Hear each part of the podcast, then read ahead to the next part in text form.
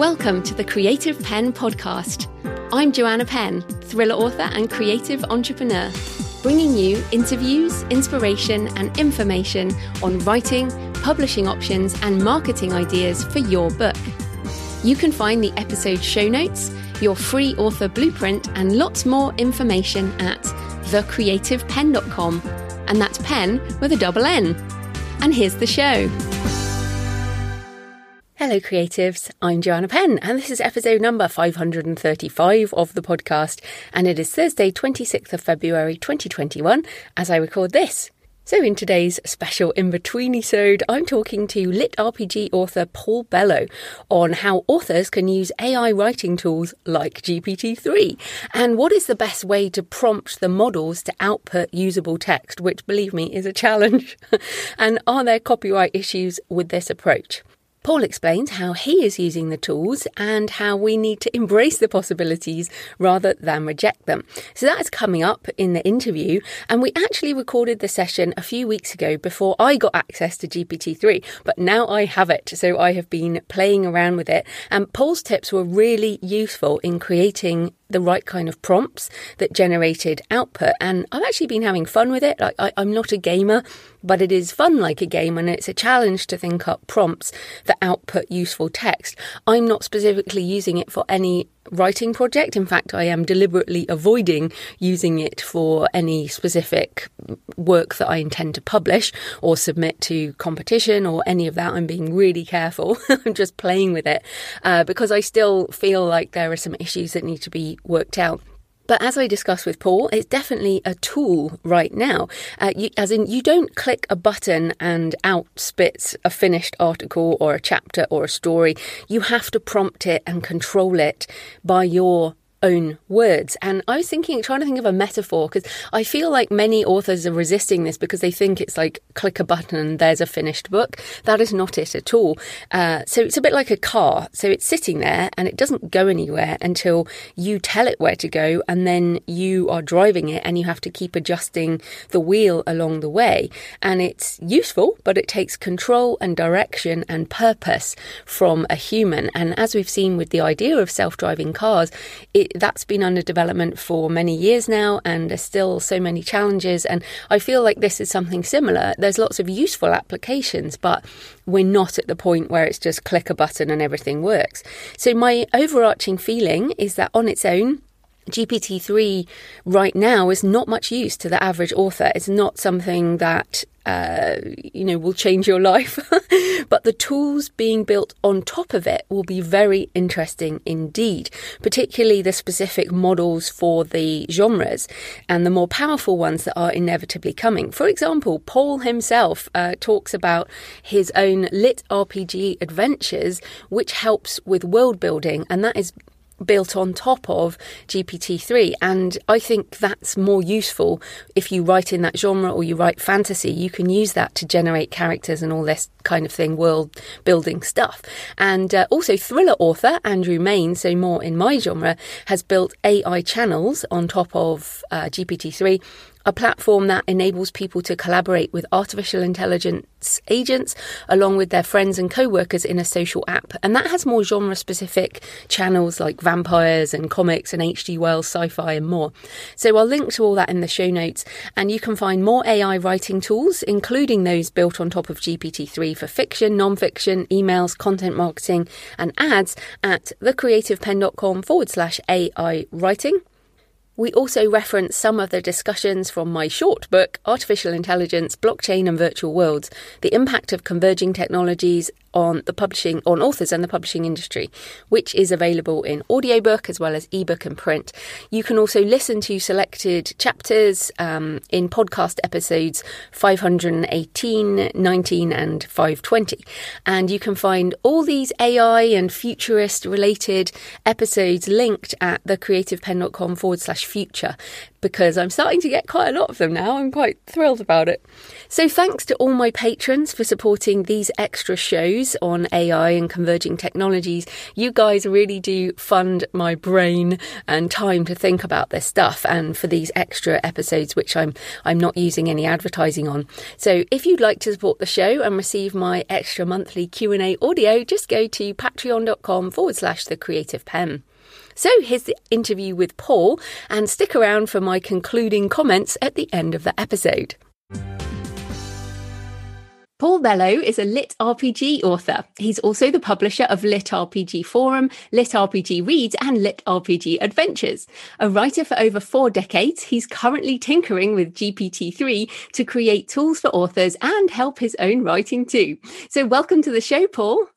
Hi, uh, thanks for having me. It's good to be here. Oh, I'm so excited to talk to you today. And as I was saying before, like you've really helped me shift my own mindset around this kind of AI writing. And we're going to get into so much today. But first up, just tell us a bit more about you and how you got into writing. And also, what is Lit RPG for anyone who might not know? Okay, I'll start with the lit RPG first. It's basically a genre. The term was coined back in 2010, I believe, by Russian authors that were putting out a anthology and stories of this type the basic trope being uh, you're trapped in a video game or real people going inside a video game has been around uh, since at least uh, 1978 i think with quag keep by andre norton and uh, that's a story of some uh, tabletop role players that get transported into their game world. It was probably around 2015 or so that American authors were a little bit fed up with having to read translated works from Russian to English, which uh, caused some problems sometimes. So they figured, I, I can write this. I'm a gamer and thus began the American lit RPG scene. I missed the uh, the first year, 2015, 2016. It was late 2016. I was writing romance under a pen name at the time. And that's basically when I discovered the genre and I went all in creating my community website at Lit RPG Forum. I did a blog and so on. And then I was writing books uh, in the genre and I kind of got sidetracked with some video games and then this AI stuff. I started writing uh, personally in the fourth grade. I was Pac Man was big in the 80s, and I was actually writing a Pac Man fan fiction where he goes on a time travel adventure. And my uh, fourth grade teacher was so impressed that she helped me bind you know the story into a book with uh, i think we used a yarn and the hole punch pages and whatnot. I, I wish i still had that but i lost it in the the last 40 years some during one of my moves or something. But uh, that kind of kicked off my joy of writing. I grew up in a household where my father read a lot of science fiction and uh, before he traded those in, I would go through those and read them and whatnot. So over the years, I kind of got interested in technology too. And I've always had in the back of my mind, what if there was an AI tool that could help my writing? and I, I, did a lot of research on various various ideas that have people have had over the years for uh, natural language generation. Most of the ones I looked up from the 80s and were written in dead languages, uh, computer languages that are not, that aren't even available anymore. I couldn't really test or do anything on my own. And then it was 2019 that GPT-2 came out and I kind of read about it and I got it up and running on a cloud server and I fed it. I think there's a data set of 170 megabytes of old science fiction pulp stories. And I, I trained GPT-2 on that. And then I was playing around with other things. That's how I actually stumbled across Janelle. She's really big in the AI space. And she did a blog post on using AI to create uh, D and D character backstories. Janelle Shane, I think you're talking about. Yes, got, yes, yes. Yeah, who's got a great uh, blog, but her book is "You Look Like a Thing and I Love You," which is uh, fantastic. Uh, that talks a bit about this and was was written around the sort of GPT two time, which I think was 2019. But you've used some terms there that people might not understand. So can, can you just talk about what GPT two, what GPT three now is, in case people haven't really come across it? Yeah, basically, it stands for Generative Pre Trained Transformer version 3. And basically, it's a language model that uses a neural net. They basically read, quote unquote, a whole bunch of data, written words, and then it, it comes up with kind of a matrix where it's able to guess based on all of the content that it's read what what word is going to come next in a sequence. I don't know if that helps any or makes yeah, it so, more confusing. So essentially, yes, so essentially it is a kind of massive autocomplete based on a data set. So you mentioned there a data set of science fiction novels, but I believe GPT-3's data set is essentially the whole of the internet. yeah, yeah, a lot of Reddit in there. I think they did some fiction novels. Now the cool thing about GPT-2 was that you could fine tune it. They have their general model that's just built on all the text of the internet.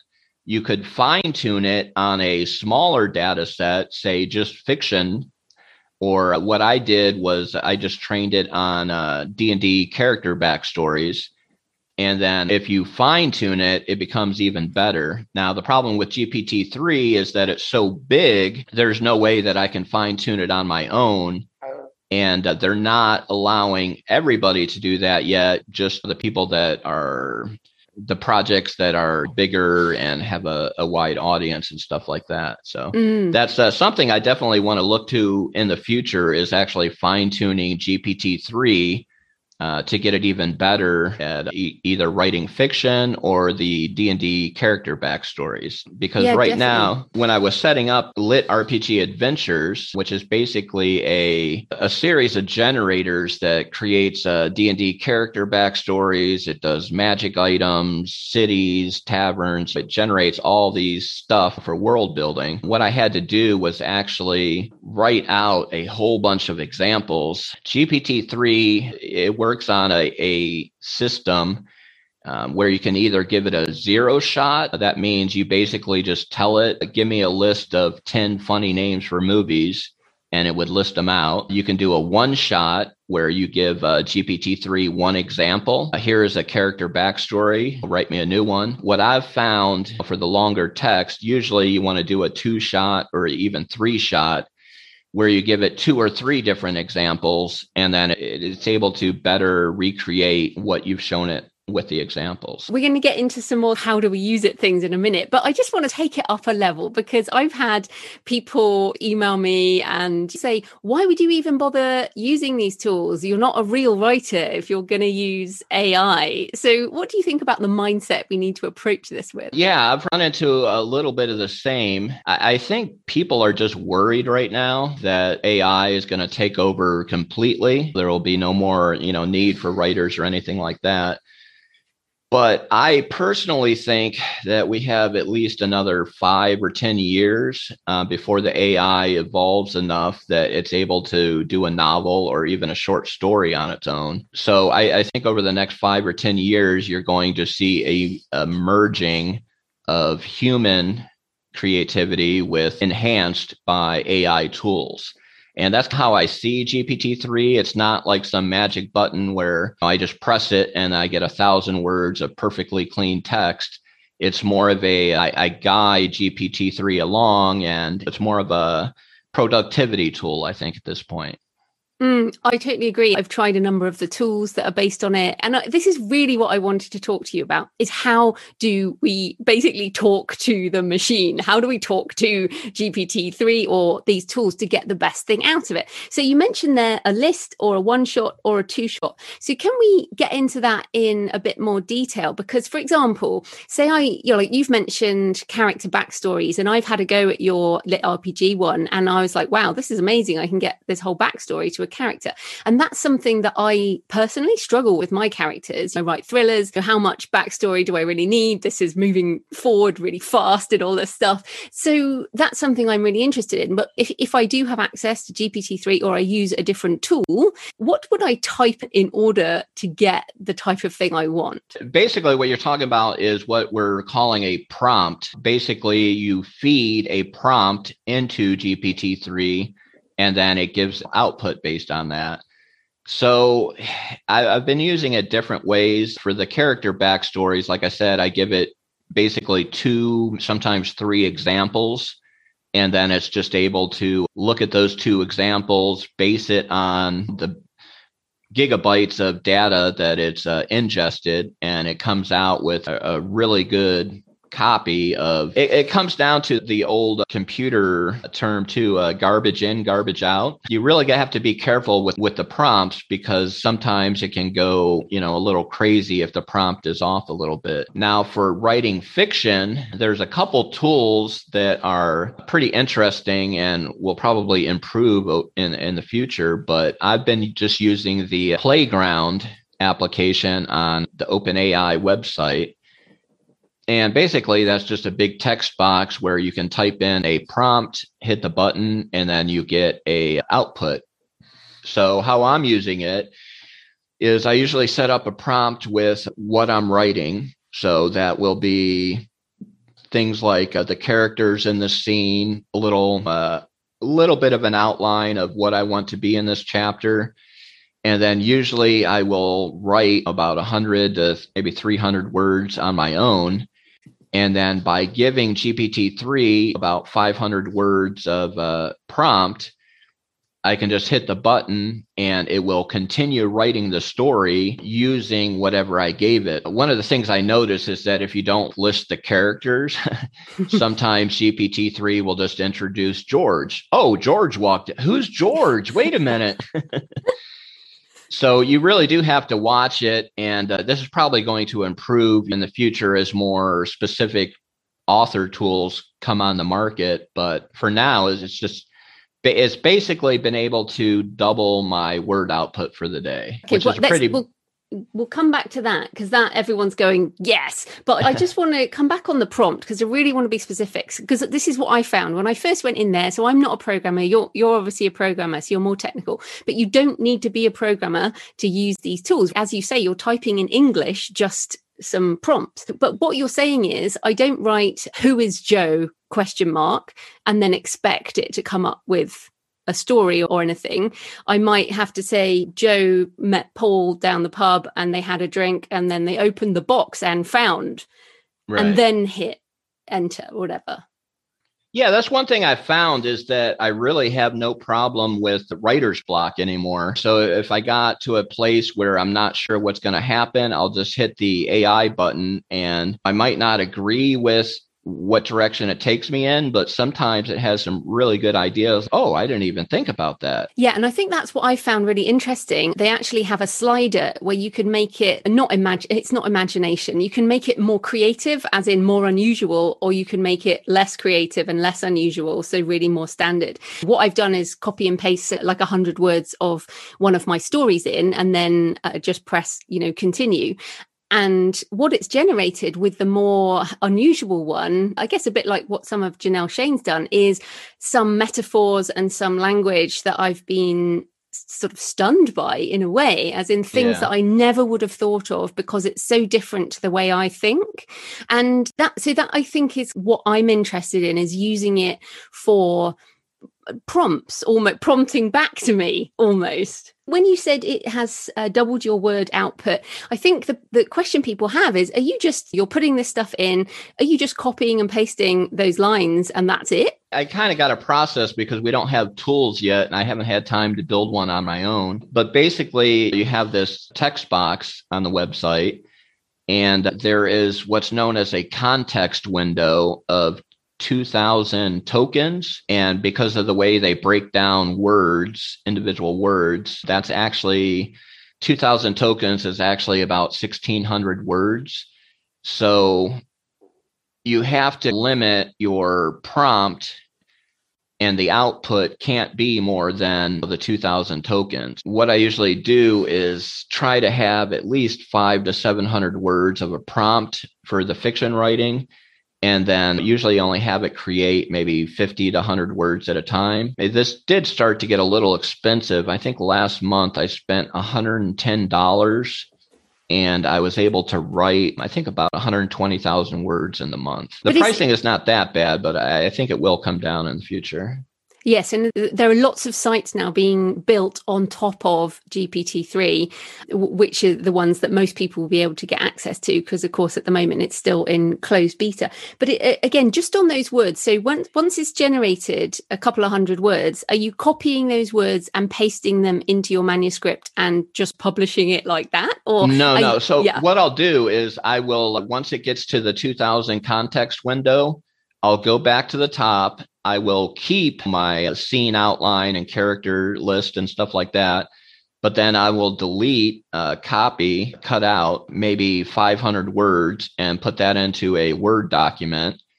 And then that opens the context window on GPT-3 and it has all the other content that it wrote plus my description of the scene and whatnot and then you hit the button again and you, and you, keep writing with my writing and the AI kind of merging together. But it does need editing at the end. That's a good point. I have tried to sneak one or two small things out on another uh, pen name just to see how they would be accepted. But like anything in writing, it really comes down to that uh, the second draft, third draft, fourth draft. But GPT-3 really helps with that first draft and really banging through, making sure you don't get stopped or blocked or anything like that. So even as a an idea generator, so for example, I, I did one prompt. There's a, a basically Thomas is in the graveyard and he's digging into the ground and he finds a box and then he opens the box and finds and then you you hit enter and it comes up with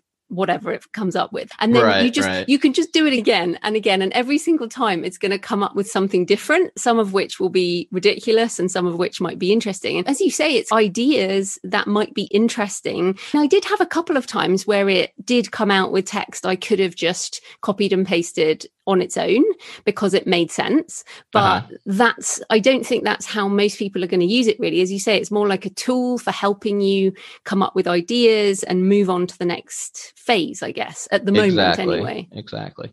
Now, I did uh, use it. I am working on my next novel called uh, Shadow Ranger, and he's trapped in a video game that's a cheap knockoff of a popular game and it has to do with guilds. And I, I could have spent, and, and it would have been fun too, coming up with guild names and attributes of these guilds. But what I did was just write maybe three or four of them and put that as a prompt and hit the enter button on GPT-3 and it suddenly spit out 200 guilds.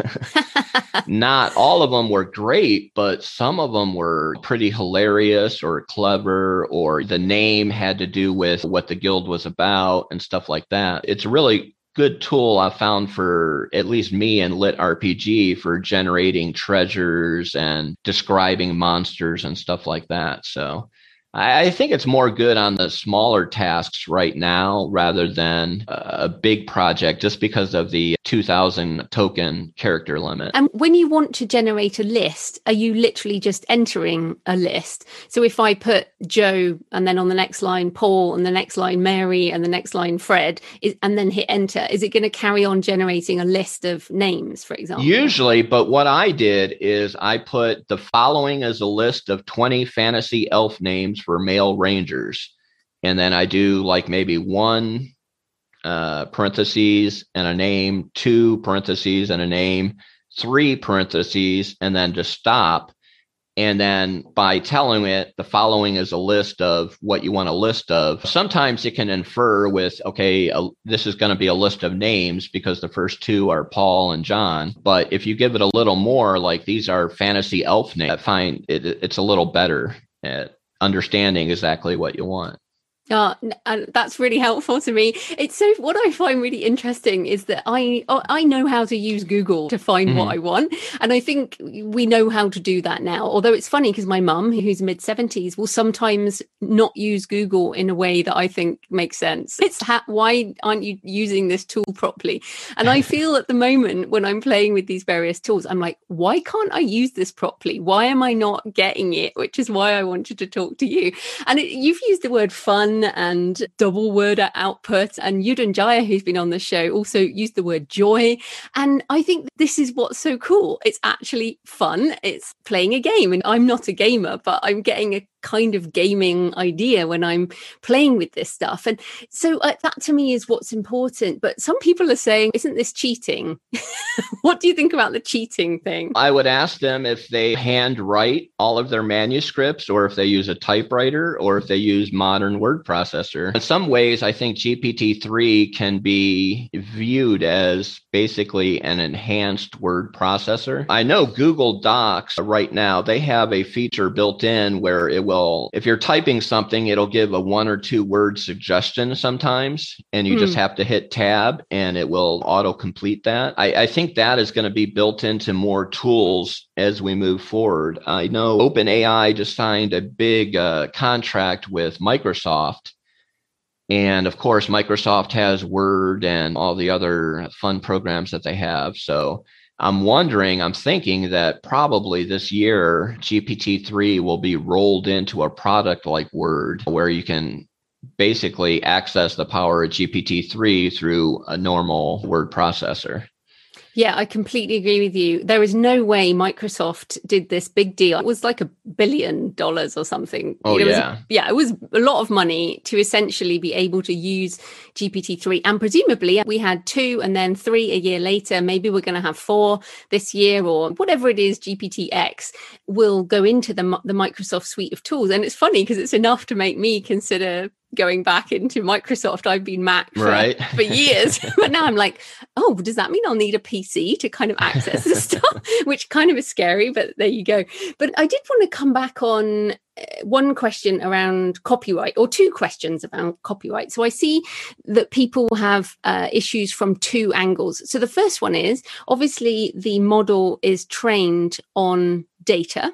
Now, the assumption is that the data is publicly available and therefore is not under copyright, but I just can't see how there isn't some breach of copyright somewhere in that model. It just seems impossible to avoid. So that's one thing, the data that's fed in. And the second one is the stuff that comes out. Do you have the right to publish and to own the words that come out of GPT-3 or any of the other tools? So what do you think about these two, the data that it's trained on and the stuff that comes out? Oh, for the data that it's trained on, I did a little research on this, and I don't know if you remember, Google got into trouble a few years back when they decided to go to all the libraries and scan every single book ever made mm. into the cloud. Mm and they weren't worrying about copyright or anything or if people wanted their book to be sucked up into this database that they were building i think they eventually used it for their book search website but they got sued and it went back and forth and went all the way to the supreme court and the Supreme Court ruled on Google's side, which basically set a precedent for AI being used for not generative, but NLP, natural language processing, they sided with Google. Now, if that's going to change in the future, I don't know. It's something I will definitely be watching closely. Now, for the generative side, I know OpenAI had uh, some really loose language in their agreement that you had to sign when uh, getting access to the tool, but they listened to the community and changed that. So basically, anything I create with GPT-3, according to them, I own the copyright. And personally, I would think that with all the editing and input that I have to put into the works. Uh, like I said, it's not just pressing a button and getting something out. I, I, don't feel bad for saying that I own the copyright of something that I wrote using this tool. It would be the same as saying, does Microsoft own your Word because you used, you know, Microsoft Word to write it? That yeah. kind of deal.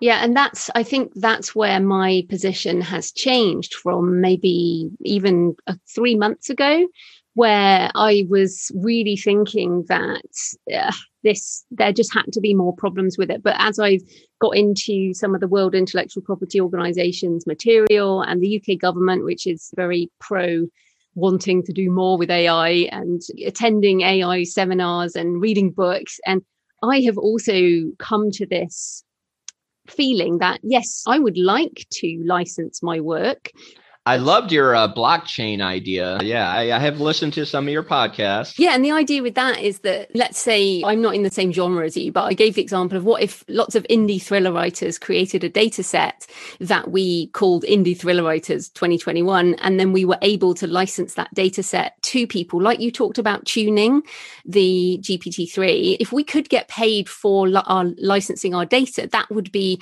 one thing, but I don't, and I had suggested, yeah, as you say, using the blockchain to get a percentage of the output.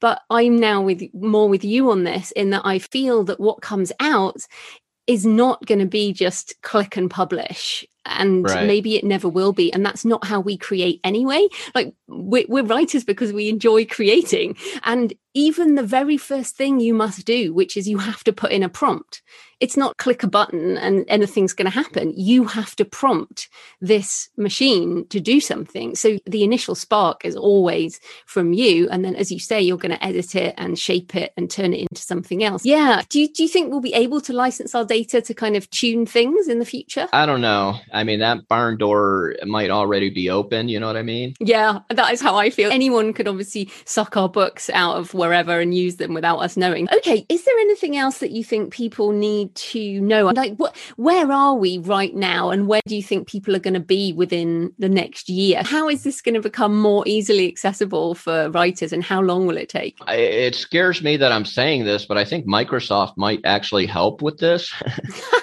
Who would because, have thought? yeah, they have the infrastructure and everything to get this out to the people, I think. From what I've heard, there was 250,000 people that applied for GPT-3 and I was one of maybe 1500 that got access. And what I did basically was showed them all the work that I had done on GPT-2, creating mm. my own data sets and stuff like that. But I from what I hear, they're going to be opening up access a little more this year. So I'm not sure if it's going to happen this month or next month, but I think Open Open AI is going to release their tool to more people. And then, like I said, hopefully Microsoft will use what they've built up over the years to get this out to more people too. And if people are interested, if you just go to openai.com, you can actually apply for the beta and it's just a, a form that you fill in. But I, I also wondered about, uh, I read about this thing called GPT Neo from an open source group called eleuther.ai who've, who've got some funding. And the problem of building these kind of things is that it's incredibly expensive to, to millions and millions yeah. of dollars. Yeah. So I have read about about some technical possible solutions that don't involve training it with so much data. So is it just, are we just going to be exploding with possibilities by this time next year? I, think so because uh, interesting you bring up the smaller models because in some of my tests, the smaller models did perfectly fine on GPT-2 as long as you fine tune them with hundreds of megabytes of examples of fiction or I didn't I think I only had 2 or 3 megabytes of character backstories but even that was enough to get it able to figure out exactly what I wanted. So there's a future I think in the smaller models and then them actually open sourcing a, a tool is really neat and then I don't know if you heard, but Google, I think last week or the week before, announced they have a model that is, I think, 20 or 30 times bigger than GPT-3. I think um, it was six times, but that's still a lot. yeah. We're talking a, it was over a trillion, not synapses, but connections in the neural net. And if you think about human beings, I think we have multiple trillions of synapses in our brains. But as these models get larger, it's going to be interesting to see how much the output actually improves. But in yeah. the meantime, I think there's going to be other companies uh, like the one you mentioned and others that are coming out with smaller models that are easier to manage but can do just as good output depending on what exactly what task that you want the, the AI to do. Yeah, absolutely. And of course, uh, so we're recording this in February 2021, and I'm in my mid 40s, and I certainly expect to be doing this for let's hope another 45 years at least. We're definitely saying, and you mentioned five to 10 years, but even if it's 20 years, it's still within our creative lifetimes that this stuff is going to become pretty extraordinary. At the same time, we've got AI translation getting better and better. And I know, uh, well, I feel the fear of people, and so in a way myself, is that we've had so many problems with Kindle in particular being swamped by bad quality work or badly translated work or work that eh, drowns out the voices of other writers. How much more will this happen if people can generate books or auto translate books very quickly? So, given that I expect that to absolutely happen, how can we differentiate ourselves and use these tools in a way that help us be more creative and make more money in a sort of abundant creative world?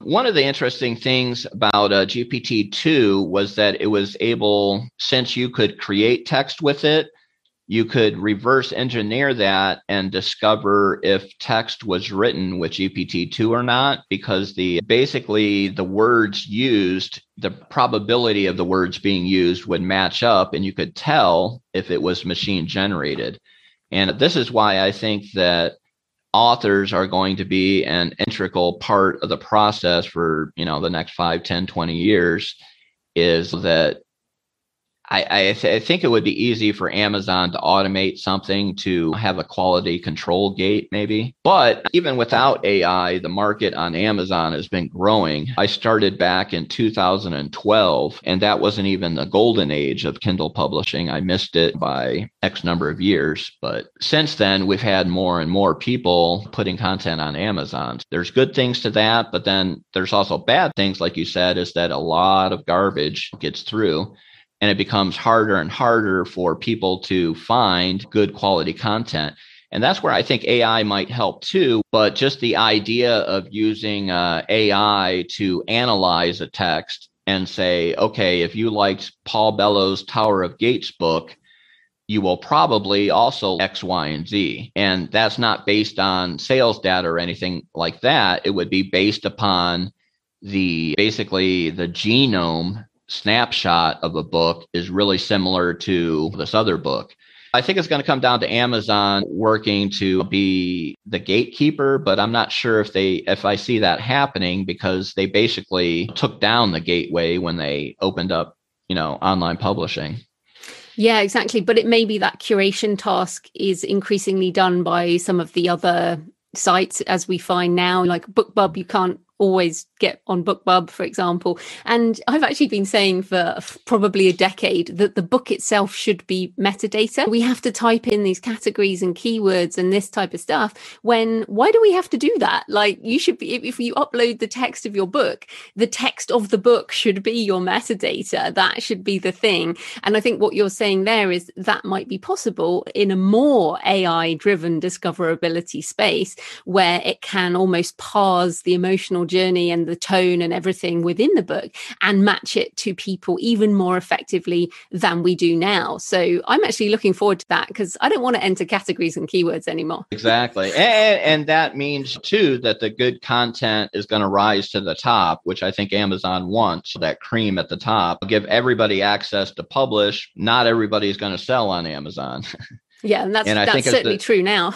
yeah, and I think as the discoverability tools improve in quality, I think that's the next big uh, thing in self-publishing is going to be not the creation side, but the deciding what books a person should read next or recommendation engine, something like that. Yeah, absolutely. We live in very exciting times. So, where can people find you and everything you do online? Right now, I'm usually found on litrpgforum.com. That's been running, I think, three or four years now, and we got about a thousand members signed up. And then I'm also on Facebook, Twitter, and Discord. But if you go to Lit RPG Forum, sign up. If you have any questions or want to pick my brain a little bit, you can do that, and I will likely find you there. Brilliant. Thanks so much for your time, Paul. That was great. Thank you. So I hope you enjoyed the interview with Paul and that it gave you some things to think about. I also want to come back to thriller author Andrew Mayne, uh, who I mentioned in the intro, who has developed this AI Channels uh, app and who works with OpenAI on creative things. And he is a, I read his books as um as a reader, and he's in my niche. So uh, he's got a, on his blog he has a blog post that says AI will write a novel, not yet, but at some point. And quoting from his blog post, which I'll link in the show notes, will they be good novels? Probably not at first. Humans write millions of books every year, and most of them are of questionable quality. My first unpublished stories weren't very good. Eventually, they'll get better, and then they'll get faster at getting better. In time, I'm sure an AI will write a better Andrew Mayne novel than I can. I don't think this has to be a creative apocalypse. An Andrew Mayne novel a decade from now might mean a book where I chose the topic and then supervised an AI that created the book. In fact, our concept of a book may change as well. And I think this is exactly the point, and I love that. Um, I love finding another thriller author who's excited about this. And yeah, as he said, it is not a creative apocalypse. He says even when working with the AI, it might generate an audio drama, um, a movie with digital actors. Um, the, the book could be so much more. It could be a completely immersive experience. And uh, he he says, I think AI is going to upend everything in entertainment, and not just my little corner of publishing. But no matter how advanced the technology, we're still going to want some of the things we enjoy to have made being made by humans. And this is what I feel too, and I feel like there'll be more of a stratification. Uh, in fact, we can see this already in the sort of artisan movement, the maker movement, the rise in people wanting, for example, an artisan loaf of bread and you know sourdough made by a local baker instead of sourdough put in the supermarket made by a machine, or people wanting, um, you know, like a handmade mug um, made by someone on a potter's wheel, for example, as opposed to one made in a factory. And sure, you might have in your cupboard, if you look in your cupboard, maybe you have most of your mugs are made in a factory. Um, and I was just thinking about this because one of my, the mug that I drink tea out of every afternoon is a handmade mug. And, um, but the one I drink my coffee out of is one made in a factory. And so I think this is what it's going to be like we will uh, consume mass market media and books and maybe by AI, we don't even know. As I've said before, how many of the authors do you read now that you actually know are human? I mean, do you know them? You probably don't know them. so, I mean, we just don't know, right? And there are starting to be AI avatars on Instagram, you know, AI models, and all of this kind of thing. So, I think what we'll have is these, um, it will be a sort of stamp of artisan made by a human, and maybe we'll be doing these limited edition things around, you know, handwritten by humans on handmade paper, very expensive limited edition products versus a mass market edition thing and everything in between. So, I'm definitely a glass half full person. You guys know this by now. My career could not have existed without the internet. And sure, I could have written a book, but I could not be reaching you with these words. I, I could not be podcasting. I could not be running a business as an author myself online. I mean, it would, well, I could, but it would have been much harder. Uh, I could not reach readers globally through mobile phones. There is so much that I do now that is reliant on technology that's been developed in the last 20 years. So, what I see is in the next decade, we're going to be using technologies to transform our process into something that will look quite different as being an author in the 2020s is quite different to being an author at the cusp of the 20, 2010s. So, uh, yeah, I think it's a very, very exciting time. And I know I call it futurist. It is futurist because if you do get access to GPT-3, you can apply for access. Uh, you will see it's not going to be like, oh, this is easy. It's, you still have to work pretty hard at prompting the thing. so much so that I'm like, yeah, I think I'll wait for the next level of tools. Right, anyway, if you enjoyed this episode, you can find all the AI related episodes and the futurist stuff and book recommendations at thecreativepenn.com forward slash future. And please consider supporting the show with just a couple of dollars a month at patreon.com forward slash the creative penn. So back to the normal show on Monday when I'll be talking to Patrick O'Donnell from Cops and Writers on how to write authentic crime. So happy writing, and I'll see you next time. Thanks for listening today. I hope you found it helpful. You might also like the backlist episodes and show notes available at thecreativepenn.com forward slash podcast. You can also get your free author blueprint at thecreativepenn.com forward slash blueprint. If you'd like to connect, you can tweet me at The Creative Penn or find me on Facebook at The Creative Penn. See you next time.